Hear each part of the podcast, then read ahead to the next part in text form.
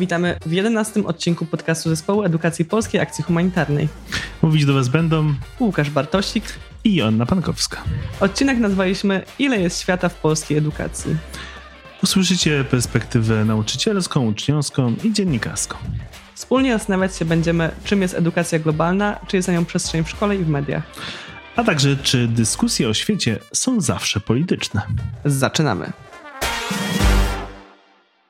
Minęło pierwszych 10 odcinków naszego podcastu i bardzo jesteśmy dumni z tego, że w tej pierwszej dziesiątce nie ma nic o edukacji, ale nie wytrzymaliśmy i zrobiliśmy 11 odcinek właśnie o edukacji. No bo nie wiem, czy zwróciliście uwagę, ale przedstawiamy się na początku każdego odcinka, to mówimy, że to jest podcast Zespołu Edukacji Polskiej Akcji Humanitarnej, więc trochę o tym, co ta edukacja w Polskiej Akcji Humanitarnej i co my w tej edukacji e, robimy. Dzisiaj chcemy Wam przybliżyć, ale nie będzie to tylko nasza perspektywa na edukację. Mamy też, jak zawsze, tradycyjnie gości i gościnie, które nam przekażą swoją wizję tego, jak te treści, które my realizujemy, mają miejsce bądź nie mają miejsce w polskim systemie edukacyjnym. Poznamy dzisiaj perspektywy różne. Będzie perspektywa nauczycielska, uczniowska, dziennikarska, podcastowa, bym powiedział też, no ale taka zagraniczna, więc myślę, że kilka impulsów do tej dyskusji będzie. Ale my chętnie też dołożymy swoje trzy grosze, bo zajmujemy się zasią edukacją. Co prawda, zanim zostaliśmy podcasterami, to byliśmy już edukatorami. To jest coś, co jak się raz e, wejdzie w to jezioro, to już trudno z niego wyjść wtedy. Przynajmniej w moim życiu edukacyjne działania i w ogóle edukacja jako pasja pojawiła się jeszcze zanim przyszłam do pracy do Polskiej Akcji Humanitarnej, bo już wcześniej, jak wspominałam, w niektórych odcinkach e, byłam zaangażowana w edukację obywatelską i taką europejską, ale to zaangażowanie też się brało trochę najpierw z takiej oddolnej niezgody na to, czego w polskiej szkole, znaczy nie tylko polskiej, właściwie czego w europejskiej szkole nie ma. To znaczy, angażując się w organizację studencką, w takiej edukacji pozaformalnej i rówieśniczej, nauczyłam się bardzo wiele rzeczy, których wcześniej nigdy nie spotkałam na swojej drodze i strasznie się wkurzyłam, że właściwie dlaczego ja musiałam trafić do tej organizacji, żeby trafić na takie treści, na taką formę edukacji, na taką w ogóle rodzaj uczenia się, który nie jest podawczy, tylko zupełnie na innych zasadach, na zasadach warsztatowych, na zasadach wspólnego uczenia się, wspólnego dochodzenia do jakichś rzeczy i tak dalej. No ale tak, ja zaczynałam zdecydowanie od, od tej obywatelskiej, europejskiej i dopiero potem potoczyła się moja ścieżka za pomocą też oczywiście Glenu i, i Pachu bardziej edukację globalną. A to od czego zaczynałeś? Od jakichś tematów edukacyjnych na początku twoje zaangażowanie się rozpoczęło? To będzie teraz e, wbrew tytułowi może od tematów tolerancji. Chociaż nie, no wbrew to nie jest. To akurat to właśnie jest to, że to często zaczyna się od tematu tolerancji, stereotypów, takich bardzo ogólnych, miękkich rzeczy, ale tak naprawdę wtedy pierwsze warsztaty, pierwsze spotkanie z taką edukacją było wokół tych tematów, takich prawno-człowieczo-tolerancyjnych.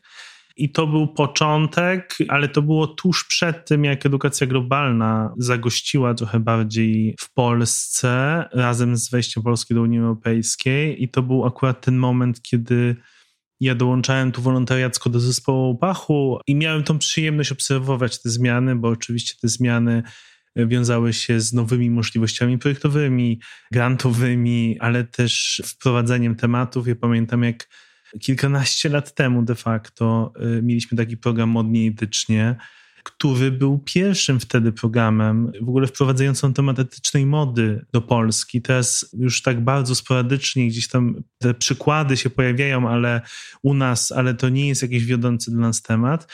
E, mamy o wiele bardziej wyspecjalizowane organizacje, które się tym zajmują, ale to były faktycznie takie momenty, kiedy tematy, które nam się wydają w tej chwili dosyć mainstreamowe i oczywiste, dyskutowane społecznie, powszechnie, wtedy były jakąś niszą. Pamiętam też zajęcia uchodźca chociażby, które było jakby abstrakcją totalną, tak? Jakby mówiliśmy Ale jakie to były lata? To były lata, myślę, że tak 2005-10, coś takiego. To było coś, co po prostu wprowadzaliśmy pewne terminy, które były totalnie obce. To znaczy nie wiązały się z niczym często. I często było mnóstwo odwołań historycznych tylko, bo społecznie nie było to tak rozpoznane, medialnie. Oczywiście później, razem z wojną w Syrii szczególnie, to to było już jeden z ważniejszych tematów, w całkowicie inny sposób robiony, bo też z zaangażowaniem emocjonalnym. To było przejście do, do właśnie do tych globalnych tematów z, z tolerancji. Myślisz, że trudniej było wprowadzać te tematy, kiedy one były zupełnie nowe, czy trudniej jest teraz, kiedy mają taki ładunek emocjonalny? Jakby z perspektywy warsztatu, takiego trenersko-edukacyjnego, jest pewnie trudniej teraz, bo jest dużo nieprzewidzianych sytuacji, jest dużo oporu, takiego zwerbalizowanego, albo też y, takiego, który jest w stanie no, zablokować dyskusję. Może nie dla wszystkich Was to jest jasne, dlaczego właśnie Polska Akcja Humanitarna zajmuje się edukacją i co to ma wspólnego z naszymi działaniami codziennymi, tymi bardziej rozpoznawalnymi medialnie, bo pewnie większość z Was kojarzy działania pomocowe, humanitarne, rozwojowe, może program Pajacyk, który działa na terenie Polski, ale większość e, działania też e, zagraniczne. Początkowo edukacja, o której my mówimy, na świecie tak w latach 50., 80., w Polsce w latach 90., to była taka edukacja na rzecz promowania pomocy, promowania, edukowania na temat działań pomocowych, na temat tego, że te działania pomocowe są potrzebne i właśnie próby kształtowania takich postaw, e, tego, że czujemy się współodpowiedzialni za tych ludzi gdzieś daleko i że, że chcemy działać na ich rzecz albo razem z nimi na wspólny cel. I to były takie początki, które właśnie wynikały z tego, że to, to była taka edukacja, która była przyklejona do organizacji humanitarnych, ale to też ewoluowało i potem przeszło w taką trochę edukację wielokulturową, myślenie o kulturach, podziału północ-południe świata, myśl globalnie, działaj lokalnie, wolontariaty, aktywności i taka edukacja bardzo postawiona na to spotykanie się między częściami świata i tego typu y, działalność. A na, na końcu, znaczy nie wiem czy na końcu, w każdym razie obecnie poszło to w kierunku edukacji na rzecz globalnego, aktywnego obywatelstwa. I to jest ta edukacja globalna, o której my mówimy, którą my staramy się realizować na co dzień, która wprawdzie wciąż ma w sobie ten element y, oczywiście globalnej solidarności i współdziałania globalnego, ale która też trochę rozszerzyła swój zakres o takie kwestie właśnie e, odpowiedzialności za losy świata, bardzo patetycznie mówiąc, za to, że my jesteśmy częścią tego świata i że nasze działania wpływają na ten świat, świat wpływa na nas, w jaki sposób, jakie są te relacje. I to jest ta edukacja, która wypływa właśnie z tradycji pomocowych, ale teraz już żyje trochę swoim życiem e, równolegle. Tak, tak, bardzo skrótowo po, podobna droga też zadziała się tak naprawdę wewnątrz naszej organizacji, to znaczy pamiętajmy, że jak Pach powstawał, to zaczynał z tematem, który był totalnie nieobecny e, w polskiej przestrzeni. Idea pomagania na zewnątrz, kiedy my wciąż potrzebujemy pomocy, jesteśmy e, poszkodowanym społeczeństwem, e, no wydawała się dosyć absurdalna na początku i, i na pewno trzeba było włożyć sporo wysiłku w to, żeby budować tą świadomość na ten temat. I taki był początek też edukacji, to znaczy gdzieś poszukiwanie, mówienie sobie w dłuższej perspektywie o tym, że jeżeli zaczniemy edukować młode pokolenie, to ono za kilkanaście lat będzie miało już inne postawy. Więc tak to się zaczynało i teraz faktycznie pomoc jest tylko jednym z naszych tematów, tak naprawdę. Myślimy o tym szerzej, dlatego między innymi ten podcast, bo jest wiele tematów, które zahaczają o to, czym się zajmujemy, czyli jako organizacja, ale jednocześnie stwarzają pewną taką dla mnie taką bańkę w pozytywnym sensie, jakby w tym sensie, że stwarzają jakieś środowisko, może tak by, bym powiedział bardziej, do tego, aby rozumieć bardziej świat, aby się interesować, aby manifestować swoje wartości. I temu służy też edukacja, ale też jest o wiele bardziej szer jakby szerzej ją rozumiemy niż po prostu edukowanie o pomaganiu. Ale też wydaje mi się, że to się przykłada w taki sposób bardziej bezpośredni, to znaczy, mimo że społeczeństwo na pewno zmieniło swoją postawę wobec pomagania, jednak kwestia pomagania ludziom bardzo daleko, z którymi nie ma nic wspólnego, wciąż nie jest tak oczywista i wciąż jakby pokazywanie tego połączenia między nami a innymi ludźmi, na przykład na innych kontynentach, to jest trochę też sens tej edukacji, bo żeby w ogóle czuć, że jesteśmy współodpowiedzialni e, za siebie nawzajem, no to musimy też znaleźć te powiązania w innych sytuacjach, czyli na przykład, nie wiem, wydaje mi się, że jak pokazujemy, że na przykładzie produkcji ubrań chociażby, którą wspomniałeś, że e, my wpływamy na warunki pracy ludzi w innych krajach, to możemy wtedy też bardziej poczuć, że jeżeli tam się wydarzy jakaś katastrofa, to my może też mamy po pierwsze wpływ na nią przez naszą konsumpcję i klimat, ale po drugie też większą odpowiedzialność, żeby się tym zainteresować. No i ta nasza edukacja też jest w pewnym sensie pomocą, to znaczy uważamy, że samo zwrócenie uwagi i skierowanie oczu, uszu w kierunku e, tego, co się dzieje dalej, to też jest forma w jakiś sposób, e, no w cudzysłowie oczywiście, pomocy, bo poszerzenie świadomości to bardzo ważna część tego działania. Tak, ja bym powiedział, że jak się przyjrzymy tematom społecznym, no to oczywiście nie będziemy działać, dopóki nie będziemy mieć świadomości na niektóre rzeczy. I pewnie każdy z nas ma takie doświadczenia z różnych tematów, że w pewnym momencie się o czymś dowiaduje, doświadcza czegoś, nie wiem, uczestniczy w jakiejś aktywności i, i nagle mu się otwierają nowe perspektywy patrzenia na świat. I myślę, że to jest bardzo duże zadanie przed edukacją, żeby uświadomić o niektórych e, kwestiach, a ponieważ one są tak nieobecne, pewne perspektywy, pewne tematy, pewne regiony świata tak nieobecne w naszej rzeczywistości, to że ten pierwszy krok jest faktycznie bardzo ważny, to uświadamianie i dlatego bardzo zachęcamy, bo dzięki temu jesteśmy w stanie poszerzyć grupę osób, które mają te inne perspektywy lub mają większą wrażliwość na to, co się dzieje na świecie. Jeszcze dodefiniowując, o co nam chodzi, to mówimy edukacja globalna, ponieważ w Polsce funkcjonuje coś takiego jak taka formalna definicja tej edukacji globalnej, która została stworzona w 2011 roku. To był taki międzysektorowy proces, w którym uczestniczyło zarówno Ministerstwo Edukacji Narodowej, ale też Ministerstwo Spraw Zagranicznych, Ośrodki Uzbrojenia Nauczycieli i Uczelni Wyższych, ale też Grupa Zagranica, która jest taką organizacją parasolową zrzeszającą organizacje z tego sektora, między innymi PACH, ale też inne organizacje pomocowe i edukacyjno-globalne. No i w tym 2011 roku to międzysektorowy proces doprowadził do, do stworzenia takiej oto definicji. Edukacja globalna to część kształcenia obywatelskiego i wychowania, która rozszerza ich zakres przez uświadamianie zjawisk i współzależności globalnej. Jej głównym celem jest przygotowanie odbiorców do stawiania czoła wyzwaniom dotyczącym całej ludzkości. Przez współzależności rozumiemy wzajemne powiązania i przenikanie systemów kulturowych, środowiskowych, ekonomicznych, społecznych, politycznych i technologicznych to jest e, to, co powstało w 2011 roku. Wtedy też był taki trochę pik może zainteresowania w ogóle edukacją globalną, wydaje mi się, w, w polskim systemie. Co też może być ciekawostką, to dlaczego w ogóle Ministerstwo Spraw Zagranicznych? No to się łączy też z tym, że właśnie ponieważ to wychodzi od organizacji pomocowych, pomoc międzynarodowa jest e, kompetencją Ministerstwa Spraw Zagranicznych, dlatego też ta część edukacji wciąż podlega temu ministerstwu, i na przykład e, dofinansowanie na projekty, które my często otrzymujemy, są z Ministerstwa Spraw Zagranicznych, a nie Ministerstwa Edukacji Narodowej. Więc to też wynika z jakby historycznych zawiłości edukacji globalnej. No dobrze, globalne współzależności to jest główny termin, który się posługujemy i globalne wyzwania też. No ale tak naprawdę ta edukacja by w ogóle nie miała racji bytu, gdyby ona była takim w ogóle konstruktem teoretycznym. Najważniejsze jest, że ona jest praktykowana między innymi z nami, bo mamy programy edukacyjne, ale z takimi organizacjami jak e, Centrum Edukacji Obywatelskiej na przykład, czy Amnesty International, czy Ośrodek Źródła.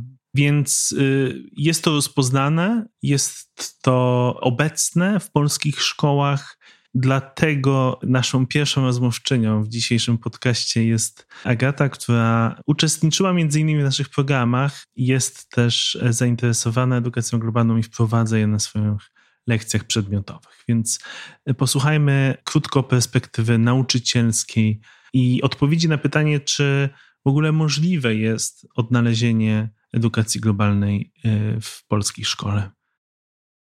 Agata Karolczyk-Kozyra, nauczycielka języka polskiego w szkole ponadpodstawowej, autorka bloga Kreatywny Polonista.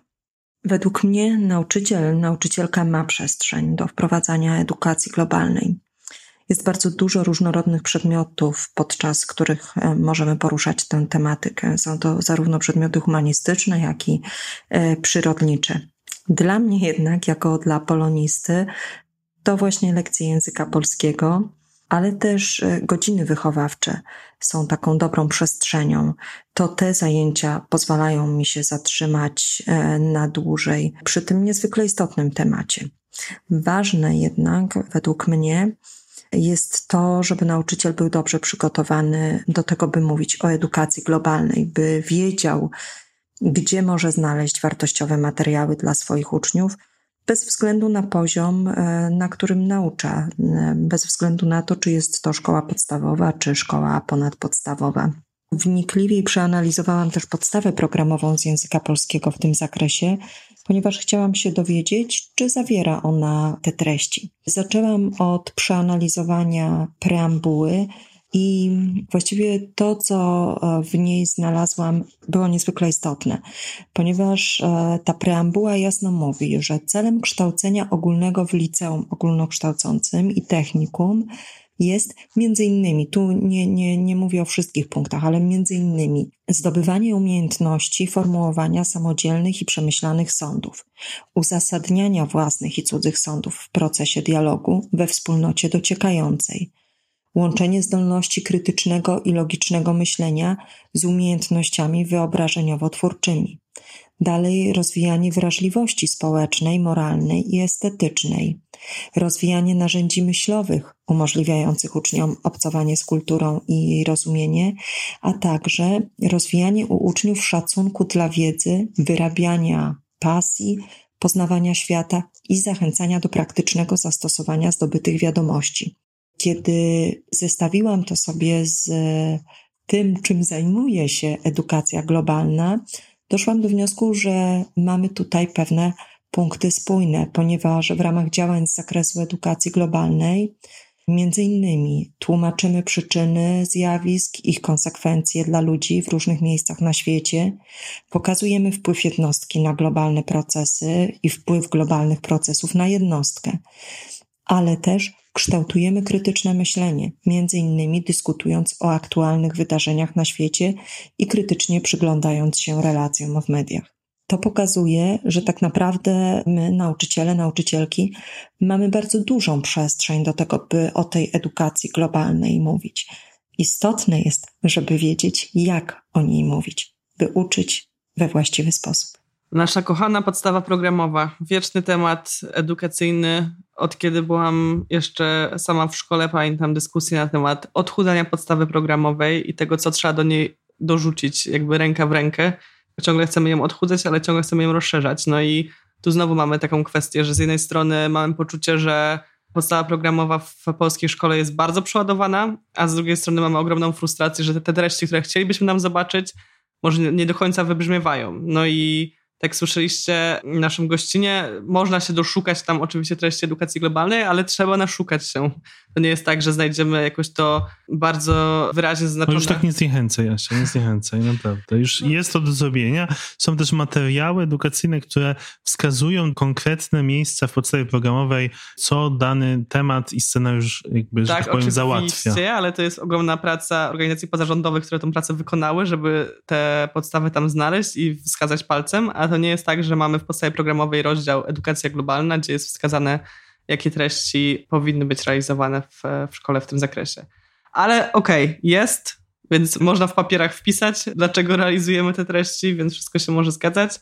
Ale wskazany był też ten drugi element, który jest może trochę słabszym ogniwem, to jest przygotowanie nauczycieli, nauczycielek znaczy słabszym, no słabszym i najmocniejszym tak naprawdę. Bo z jednej strony mamy bardzo wiele nauczycieli, nauczycielek, które e, realizują te treści, realizują na e, świetnym poziomie, oddając się z pasją tym tematom i rzeczywiście wprowadzając je w bardzo różnych przestrzeniach, ale z drugiej strony, jeżeli tej inicjatywy zabraknie, no to też bardzo łatwo nam sobie wyobrazić, że są takie szkoły w Polsce, gdzie te treści się w ogóle nie pojawiają i nic jakby się z tym nie dzieje. To jest bardzo na zaangażowaniu nauczycieli, nauczycielek. Jeżeli oni podejmą ten wysiłek, to to pewnie zrobią, będą w stanie znaleźć różne materiały, dotrzeć do organizacji, ale to nie jest łatwe i znaczy może powiedział tak, to jest trochę trudniejsze niż było.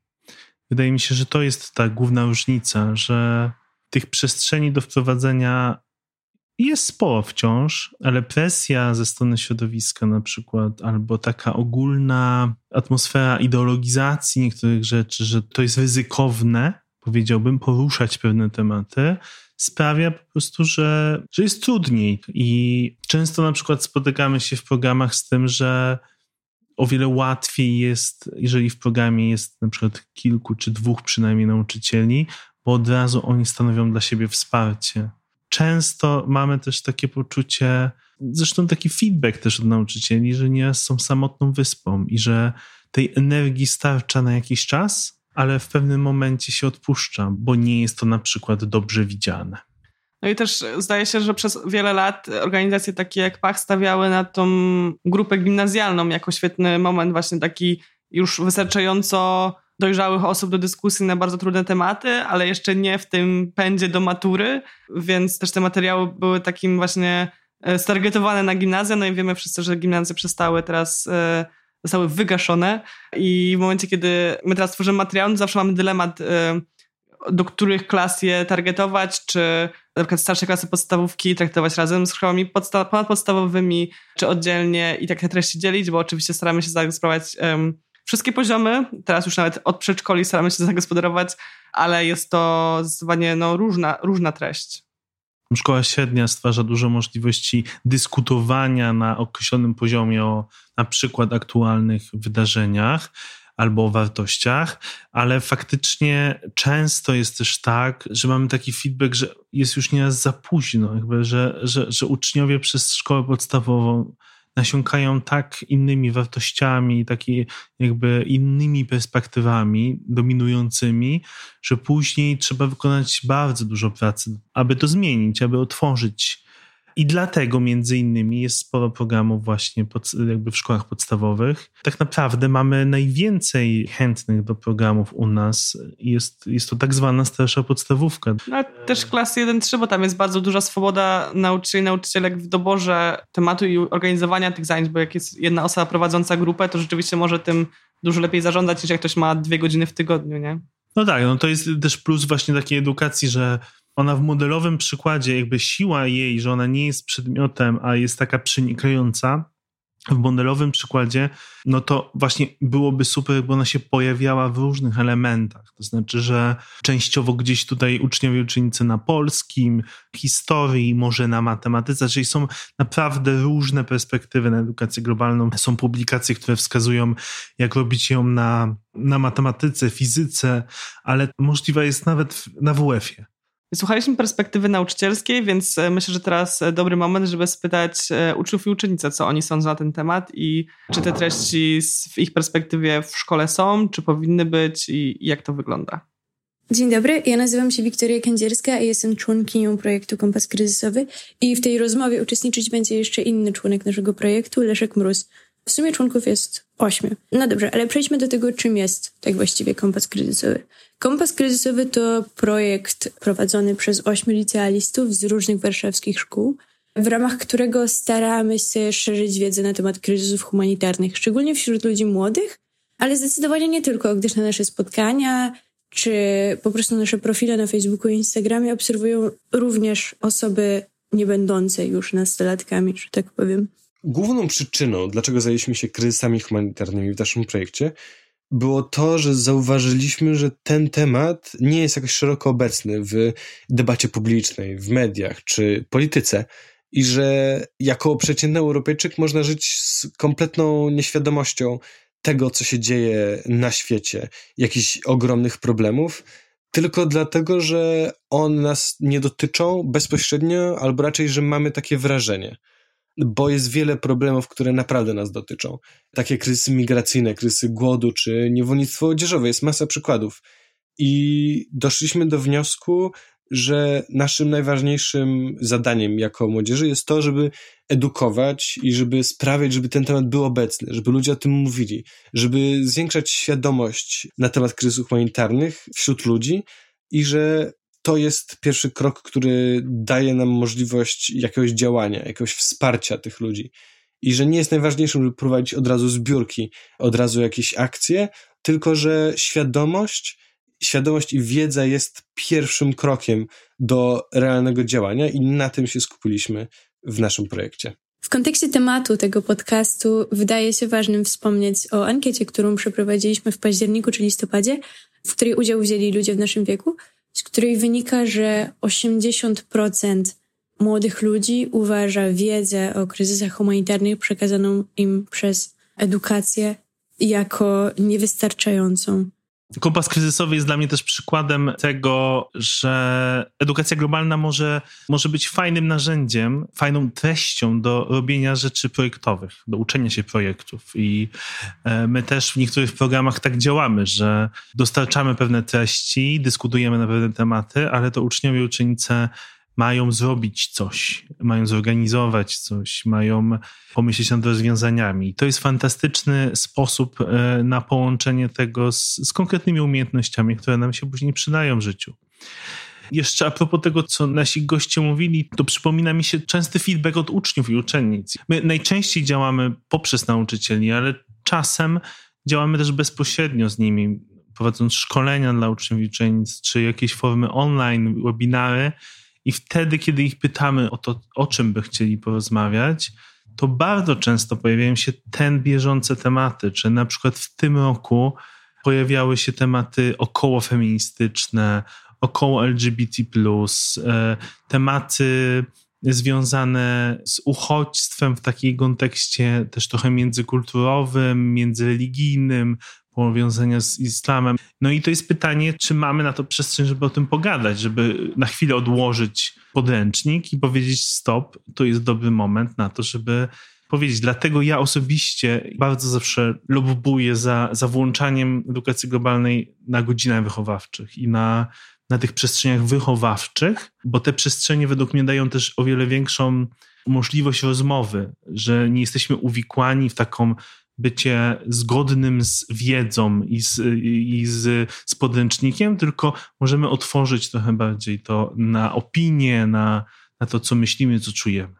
Właśnie to odwrócenie takiej klasycznej hierarchiczności wiedzowej szkolnej, to znaczy, jeżeli mówimy o bieżących wydarzeniach, to najczęściej nauczyciel, nauczycielka, osoba prowadząca nie będzie miała wszystkich odpowiedzi, tylko będzie musiała razem z grupą dociekać i dowiadywać się i razem zgłębiać temat to też jest przestrzeń jakby podwójnie edukacyjna, w sensie takim, że z jednej strony oczywiście razem zgłębiamy temat i razem się dowiadujemy, co jest super, ale też odwracamy tą w ogóle logikę edukacyjną, to znaczy przede wszystkim osoba prowadząca musi być otwarta na to, żeby powiedzieć, że nie wie, żeby razem z grupą pójść w tą przygodę dowiadywania się, ale też właśnie otworzyć się na to, że są różne opinie, nie ma prawidłowej odpowiedzi, na to, że to jest po prostu dyskusja w pełnym tego słowa znaczeniu, a nie dyskusja, na którą e, na końcu osoba prowadząca powie, no pogadaliście, a teraz ja wam powiem, jak jest naprawdę.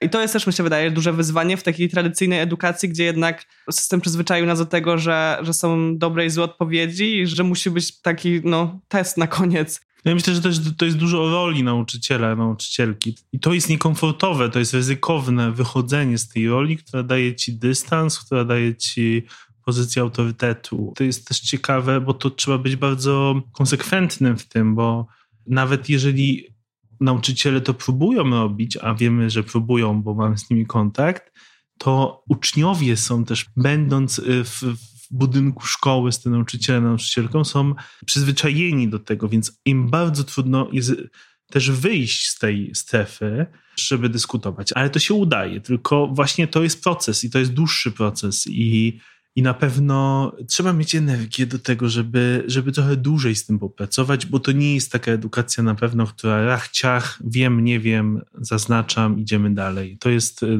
długodystansowy bieg. No i to też jest taka często szansa na to, żeby dostrzec e, uczniów i uczennice, którzy może normalnie nie są największymi prymusami, prymuskami, ale na przykład może się nagle okazać, że mamy w klasie osoby aktywistyczne, które mają bardzo ciekawe rzeczy do przekazania w bardzo konkretnych, wąskich dziedzinach, na przykład może są osoby, które są zaangażowane w młodzieżowy strajk klimatyczny i to one mogły prowadzić lekcje na temat kryzysu klimatycznego, a nie nauczyciele, nauczycielki. I tak samo w wielu innych tematach, bo wiemy, że teraz bardzo często osoby już w bardzo młodym wieku, dzięki dostępowi do internetu i informacji, mogą się zaangażować w bardzo wyspecjalizowane tematy aktywistyczne i mieć ogromną wiedzę na ten temat, znacznie przewyższającą wiedzę osób dorosłych wokół nich. Ale czy w ogóle w szkole powinny być tego typu wrażliwe tematy i czy w ogóle szkoła może sobie pozwolić na rozmawianie o rzeczach, które właśnie są kontrowersyjne społecznie? O to między innymi spytaliśmy naszą następną gościnie. Justyna Suchecka, dziennikarka edukacyjna. Polskiej szkole bardzo trudno jest odpowiadać na bieżące sprawy i wydarzenia, bo bardzo często podkreślamy, że chcielibyśmy, żeby była apolityczna. Tak naprawdę mówiąc apolityczna, myślimy jednak apartyjna. Nie chcemy, żeby politycy wchodzili do naszych szkół i je meblowali. Ten strach przed e, politycznością sprawia jednak, że bardzo trudno polskiej szkole reagować na sprawy z polityk państwowych i społecznych. Bardzo ciężko jest rozmawiać z uczniami o rzeczach, e, które oglądamy w mediach, o rzeczach, którymi żyją oni, ich rodzice, przyjaciele, bliscy. To nie jest e, nowy problem. To problem, który wynika z systemowego postrzegania szkoły.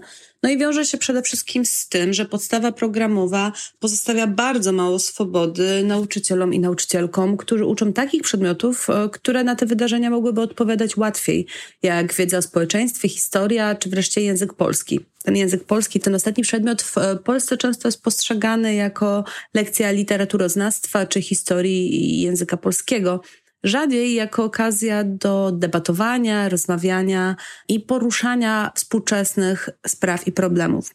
Pandemia pokazała te ostatnie miesiące, że te sprawy są marginalizowane, ale nie da się ich pominąć. Trudno jest rozmawiać z uczniami i uczennicami, udając, że nie istnieją zagadnienia takie jak strajk kobiet czy sprawy społeczności LGBT. Nie ma ich w podstawie programowej, ale w podstawie programowej mimo wszystko nadal znajduje się kształtowanie takich wartości jak równość. Nadal w szkołach promuje się różnorodność. To znaczy, że da się również uczyć w ten sposób, nawet w polskiej szkole. Polska szkoła zawsze była nieco konserwatywna, nie tylko w podstawie programowej, ale też w sposobie podchodzenia do uczniów i uczennic. I myślę, że to jest coś, co jest jej dużą bolączką. Ten brak elastyczności, ta trudność w odpowiadaniu na współczesne wyzwania, ale też ten lęk, kiedy pytamy, kogo ma wychować szkoła. Czy obywatela, czy pracownika? Czy ma być ciekawy świata, czy ma dużo o tym świecie wiedzieć już na starcie i wszystko to spamiętać? Więc e, polska szkoła ma przed sobą bardzo trudne wyzwanie, dlatego że wracamy do nauki stacjonarnej, mamy nadzieję, że już na stałe, no i będziemy musieli sobie poukładać te ostatnie kilka miesięcy na nowo. Kwestia nierozróżniania polityczności i partyjności to wydaje mi się, że coś, co dotyka nie tylko polską szkołę, ale w ogóle polską przestrzeń publiczną w bardzo wielu dziedzinach. Ja też bardzo często odbywałam tę dyskusję e, właśnie w czasach działalności studenckiej, kiedy często mieliśmy spory o to, czy organizacja studencka jest polityczna, czy nie. No i w moim rozumieniu jest polityczna, dlatego że działa na rzecz studentów, ludzi młodych, więc działa w przestrzeni publicznej w jakichś interesach. Ale oczywiście to nie znaczy, że jest przypisana do jakiejś partii politycznej, to nie znaczy, że jest młodzieżówką jakichś konkretnych e, polityków. No i ten brak rozróżnienia właśnie tego, że polityczność to nie jest brudne słowo, to jest coś, co też rzutuje właśnie bardzo na tą przestrzeń szkolną i na to, o czym tam można rozmawiać i o czym nie można rozmawiać, bo tutaj od razu się pewnie sugerują kwestie podziałów na właśnie kto popiera jaką partię i co jest mile widziane w jakiej szkole. Ja pamiętam też, że przy doświadczeniu robienia warsztatów w warszawskich liceach, warsztatów edukacji samorządowej, mieliśmy takie doświadczenie, że rzeczywiście jak wchodziliśmy do kolejnych szkół publicznych, to po pierwszych godzinie zajęć byliśmy w stanie wskazać, ok, ta szkoła jest bardziej konserwatywna, ta szkoła jest bardziej liberalna. W sensie takim, że oczywiście szkoły te nie miały takich profili, ale określona kadra pedagogiczna przyciągała określony profil też uczniów i uczennic i to w jakiś sposób się mm, wzajemnie nakręcało i rzeczywiście były takie szkoły, które zdecydowanie bardziej e, ciążyły w jednym bądź drugim kierunku. To na pewno ma ogromne konsekwencje dla naszego też rozwarstwienia społecznego w tym bo się nie spotykamy. Rozmawiając o kategoriach polityczności, czy o, nie wiem, o światopoglądzie, który jest promowany w szkole, to odzieramy szkołę z jakiejś takiej ludzkiej warstwy. To znaczy, traktujemy edukację jako coś w ogóle możliwego, aby było obiektywne całkowicie. Też w ogóle traktujemy obiektywność tam wyobrażoną jako coś dobrego. A jednocześnie nie, przeszk- znaczy nie przeszkadza nam, no jakby akceptujemy to, że przecież wychowanie jest kategorią już opartą na wartościach, tak? Często powtarzamy, że chcemy mieć ludzi, którzy promują takie, a nie inne wartości. I to już no, nie jest obiektywne, to jest światopogląd, tak? Jakby kształtujemy w pewien sposób światopogląd ludzi. Oczywiście podstawa programowa to jest jedna, ale to, czy nie wiem, czy mamy 5 godzin muzyki, czy 5 godzin WF-u, czy stawiamy raczej na umiejętności matematyczne, czy jednak doceniamy humanistykę, to są wszystko polityczne wybory, które dotyczą tego, jakie, w jakim społeczeństwie chcemy żyć i jakie wartości chcemy w tym społeczeństwie doceniać. I czy uważamy, że na przykład właśnie dyskusje filozoficzne to jest jakaś wartość w naszym społeczeństwie i chcemy dla nich znaleźć w szkole przestrzeń bądź nie. Tak, tam był taki super y, stwierdzenie u Justyny, czy chcemy wychować pracownika, czy obywatela. To oczywiście jest tutaj zero-jedynkowo postawione, ale no ja mam wrażenie, że, że ta rozmowa o tym, jakiego obywatela chcemy wychować, umyka nam. Jakby ona się pojawia czasem w sytuacjach kryzysowych, tylko problem polega na tym, że tego się nie da załatwić. Ja pamiętam taką sytuację, że jak nagle się pojawiały jakieś na przykład elementy agresji na cudzoziemcach, to nagle się pojawia pomysł, zróbmy lekcję o tolerancji, tak jednorazowo. I to jest śmieszne, no jakby w sensie to jest, to jest takie podejście kompletnie nic nie zmieniające jakby i pokazujące ułomność tego systemu często, więc pod tym względem bym powiedział, że, że ta przestrzeń na pewne wartości, dyskutowanie, ale też stworzenie takiej przestrzeni do tego, żeby otwarcie o tym dyskutować jest bardzo ważna i często może być właśnie wspierana przez organizacje społeczne, które niestety mają coraz trudniejszy dostęp do szkół, przez to, że zostały uwikłane przez polityków jakby w polityczność. To znaczy, że to politycy często jakby podkreślają polityczność organizacji pozarządowej albo nieneutralność światopoglądową organizacji. No oczywiście ma to jakiś wpływ na tą dostępność. E, a prawda jest taka, że od wielu nauczycieli, nauczycielek, uczniów i uczennic słyszałem, że pewne rzeczy bez nas, jakby mówię bez nas, bez organizacji społecznych, nie byłyby możliwe do wprowadzenia,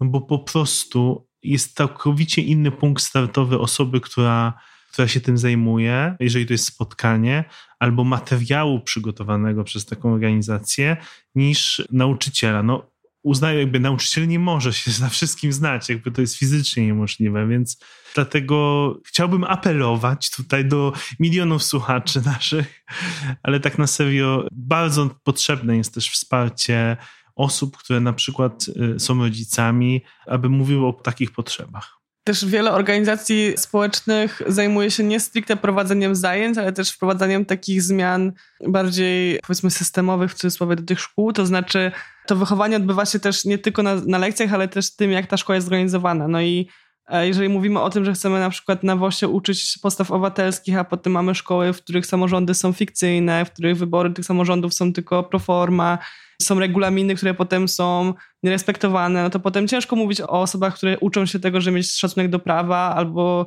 wiarę w demokrację, jeżeli ich doświadczenie na poziomie tego, czego się uczą do sprawdzianu jest jedno, ale praktyczne, jak doświadczają tego systemu w szkole jest e, odmienne, więc ważne jest też to, żeby zwrócić uwagę na to wychowanie, które się dzieje pomiędzy lekcjami i które wynika z tego, jak, jaki jest system, w jaki sposób zorganizowana jest szkoła i właśnie z tego też wynika to, na ile dajemy przestrzeń e, uczniom, uczennicom tego, że miały, e, mieli swoją inicjatywę, że wychodzili z tematami, które są dla nich ważne, żeby w ogóle mogli poruszać takie kwestie, żeby w ogóle była zachęcana, żeby mieli własną opinię, żeby mogli na przykład przyjść i powiedzieć, że dla mnie ważna jest etyczna moda i chciałbym, żebyśmy w szkole mieli na ten temat debatę. To są takie bardzo konkretne i praktyczne rzeczy, które wpływają bardzo dalece na późniejszą postawę i stosunek do tych kwestii osób uczących się. Tak, ja, ja uważam, że o wiele więcej przekazujemy pośrednio poprzez postawę, decyzję, otwartość na, na jakby dyskutowanie niż w kwestii treści. No jakby sobie przypomnijmy wszyscy szkołę, ile pamiętamy treści de facto z lekcji, a ile pamiętamy doświadczeń, przeżyć, reakcji lub braku reakcji ze strony nauczycieli, doświadczenia jakiejś porażki albo dyskryminacji, ale też doświadczenia sukcesu projektu. Wydaje mi się, że to nas kształtuje o wiele bardziej niż cokolwiek innego. Ja sam zaczynałem od samorządów klasowych. Więc jestem żywym przykładem, że myślę, że e, dużą smykałkę wtedy złapałem do, do tego i, i między innymi dlatego na przykład na studiach brakowało mi tego, więc poszedłem do organizacji pozarządowej pod nazwą Polska Akcja Humanitarna, żeby zacząć robić coś. Więc jakby myślę, że to faktycznie działa, że jeżeli doświadczymy tego w szkole, to później to procentuje, ale oczywiście z odroczonym terminem. Ostatnio pojawił się też taki raport e, Fundacji Orange e, między pasją a zawodem, raport o statusie nauczycieli i nauczycielek w Polsce 2021. Bardzo go polecam serdecznie, bo jest bardzo ciekawy pod wieloma względami, ale tam też wybrzmiewa właśnie ten aspekt tego, że po pierwsze uczniowie chcieliby znaleźć w szkole więcej przestrzeni po prostu na rozmowę, na taką przestrzeń, gdzie można po prostu porozmawiać, ale po drugie też, że uczniowie, uczennice mają takie oczekiwanie, że nauczyciele będą się dzielić swoimi poglądami na świat i będą się z nimi dzielić tym, co oni uważają na bieżące tematy, co nie jest równoznaczne z narzucaniem swojego zdania, to znaczy po prostu właśnie przedstawienie swoich argumentów i wysłuchanie argumentów uczniów, uczennic. To jest coś, co często doświadczamy w projektach, gdy mamy na przykład warsztaty z grupami zarówno uczniowskimi, jak i nauczycielskimi równolegle i są takie sesje, gdzie łączymy te grupy i często w ewaluacjach wychodzi, że że właśnie to spotkanie tego, że w ogóle mogły osoby porozmawiać po partnersku, wymienić się opiniami, dowiedzieć się czegoś o sobie nawzajem, są bardzo cenne i wydaje mi się, że często nauczyciele, nauczycielki wpadają w taką pułapkę, że im się wydaje, że oni nie mogą się odsłonić, że muszą być taką nieprzeniknioną skalą i zasłoną po prostu neutralnej postawy nauczycielskiej, pozbawiają się bardzo ważnego aspektu relacyjnego z grupą, który może być bardzo budujący, bo jeszcze raz podkreślę, to nie chodzi o to, żeby narzucać swoją opinię, ale chodzi o to, żeby po prostu otwarcie o niej rozmawiać. I to jest coś, co ja też sama pamiętam ze swoich czasów edukacyjnych jako ogromnie cennego, gdy nauczyciele dzielili się z nami swoją perspektywą na świat. No tak, ale tak trochę żonglujemy pojęciami obywatelskości i globalności, ale też mam takie wrażenie, że edukacja globalna, którą my się zajmujemy, jest jednak trochę no, level 1 albo 2 przynajmniej. To znaczy, że jeszcze ta obywatelskość i to, co się pojawiło u nas, to, co jest blisko nam, jesteśmy w stanie czasem podjąć. No, no, pandemia, strajki, tak? Kwestia dyskryminacji, która się pojawia u nas, czyli jak nie wiem, pojawiają się dzieci cudzoziemskie w szkole, no to pojawia się refleksja nad tym, że może byśmy się zajęli tym tematem, ale przecież w edukacji globalnej nie tylko o to chodzi, to jest jeden z punktów zaczepienia. Chodzi też o to, co się dzieje gdzieś daleko, gdzieś być może pozornie niepowiązane z nami. Chodzi o taką ciekawość świata, ale przede wszystkim poznawanie w ogóle perspektyw. I to jest według mnie niezwykle trudne, coraz trudniejsze, chociaż trochę się też zmienia. Wydaje mi się, że przez podcasty, blogi gdzieś to się rozproszyło może, ale w takich głównego nurtu mediach jest coraz trudniejsze, no bo podobno Polacy interesują się tylko Polską, Europą może I trochę, Ameryką. I Ameryką a reszta świata nie istnieje. Zaprosiliśmy gościa, którego podcast chętnie sami słuchamy. Ten podcast nazywa się Dział Zagraniczny i ma bardzo specyficzne motto, motto, które odnosi się do właśnie podejścia mediów do tematów pozaeuropejskich, pozaamerykańskich. I właśnie przede wszystkim o to jego zapytaliśmy. Nazywam się Maciej Okraszewski, jestem dziennikarzem i prowadzę dział zagraniczny, czyli podcast o wydarzeniach na świecie, o których w polskich mediach mówi się niewiele albo wcale. To motto mojego podcastu, że polskiego czytelnika to nie interesuje, czy w domyśle to to jest cokolwiek, co nie jest taką wiadomością naprawdę mainstreamową dotyczącą zagranicy, czyli Brexitu, prezydenta Stanów Zjednoczonych, albo na przykład Niemiec, Francji, generalnie polityków i polityki, albo ewentualnie jeszcze wojen i katastrof naturalnych. No więc to motto to jest takie zdanie, które słyszałem wielokrotnie w polskich redakcjach jako młody dziennikarz, a później już nawet jako bardziej doświadczony i też moje koleżanki i koledzy po fachu też wielokrotnie musieli wysłuchiwać takich rzeczy, które albo były dosłownie tym właśnie zdaniem, stąd to motto, albo były jakąś wariacją na jego temat. I to dotyczy sytuacji w polskich mediach, które w zasadzie nie informują o prawie właśnie żadnych wydarzeniach wykraczających poza ten wąski krąg, o którym przed chwilą powiedziałem. Bardzo rzadko się to zdarza i głównie z powodu uporu własnego dziennikarzy, którzy za wszelką cenę próbują zrobić jakiś ambitniejszy temat i gdzieś go opublikować. I dlaczego tak jest? To jest temat rzeka, można o tym rozmawiać naprawdę godzinami. Ale ja bym to podsumował zgodnie z następującymi powodami. Pierwszym i najważniejszym są oczywiście pieniądze, to znaczy dziennikarstwo zagraniczne jest najdroższą formą dziennikarstwa, jaką się uprawia, ze względu na to, że po prostu trzeba pojechać gdzieś na miejsce, zostać przez jakiś czas, opłacić tam nocleg, opłacić ten przelot. Jeżeli to jest na inny kontynent, to ta cena jest naprawdę czasami zawrotna, zwłaszcza jeżeli jedzie się na ostatnią chwilę. Często, jeżeli są wysyłani dziennikarze, którzy nie znają miejscowego języka, muszą szukać fiksera, czyli kogoś na miejscu, kto będzie zamawiał taksówkę placówki, hotele, będzie umawiał spotkania, będzie tłumaczył wywiady i tak dalej, tak dalej. To wszystko sprawia, że tych pieniędzy zawsze na tego typu dziennikarstwo brakuje i po kryzysie gospodarczym, który do Polski doszedł z pewnym opóźnieniem, nie w samym 2008 roku, tylko ja bym powiedział, że najgorzej było od 2012, po prostu redakcje zaczęły się pozbywać działów zagranicznych, wykrajać z nich kolejnych dziennikarzy, dlatego że chciały przyoszczędzić pieniądze właśnie na tym. A chciały przyoszczędzić pieniądze na tym, bo drugi powód, który należy podać, jest taki, że ludzie, którzy kierują polskimi mediami, w zasadzie nie interesują się aktywnie za granicą. Paradoksalnie wśród tych osób bardzo wiele jeszcze do niedawna nie znało nawet w stopniu płynnym języka angielskiego i ich wiedza o świecie była dość mocno ograniczona. Z drugiej strony mamy ludzi, którzy dziś zarządzają polskimi mediami i znają jedynie język angielski i czerpią całą swoją wiedzę z mediów amerykańskich, ale tylko tych poświęcających swoją uwagę polityce międzynarodowej. Nie sięgają do tych stron z reportażami, nie sięgają nawet do tych działów międzynarodowych w wiodących gazetach jak New York Times, czy Washington Post, czy jeszcze jakichś innych, które naprawdę, naprawdę są w stanie codziennie w zasadzie sięgać po głębsze tematy ze świata, dlatego że rozumieją, że wydarzenia dziejące się, czy to w Ameryce Łacińskiej, czy to w Afryce, czy w Azji, mają wpływ na to, co dzieje się w państwach tak zwanego rozwiniętego Zachodu.